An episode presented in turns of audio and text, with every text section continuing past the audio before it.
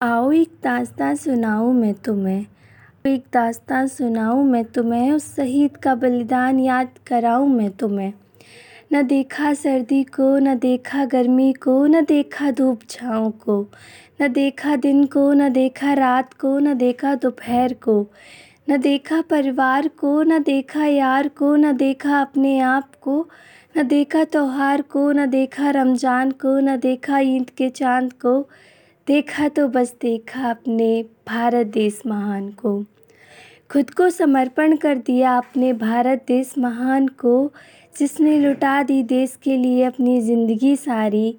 आओ सुनाऊँ ऐसे वीर की कहानी, कि जब उसका सरहद से बुलावा आया होगा, कि जब उसका सरहद से बुलावा आया होगा, सोचो उसने कैसे खुद को संभाला होगा।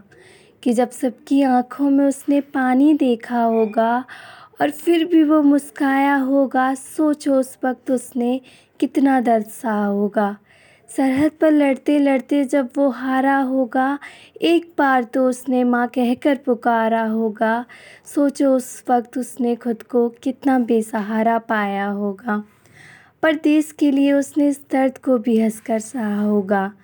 पर अपने देश के लिए उसने इस दर्द को भी हंसकर सहा होगा। अब लगता है कि ऐसे ही इन्हें किसी ने महान नहीं कहा होगा।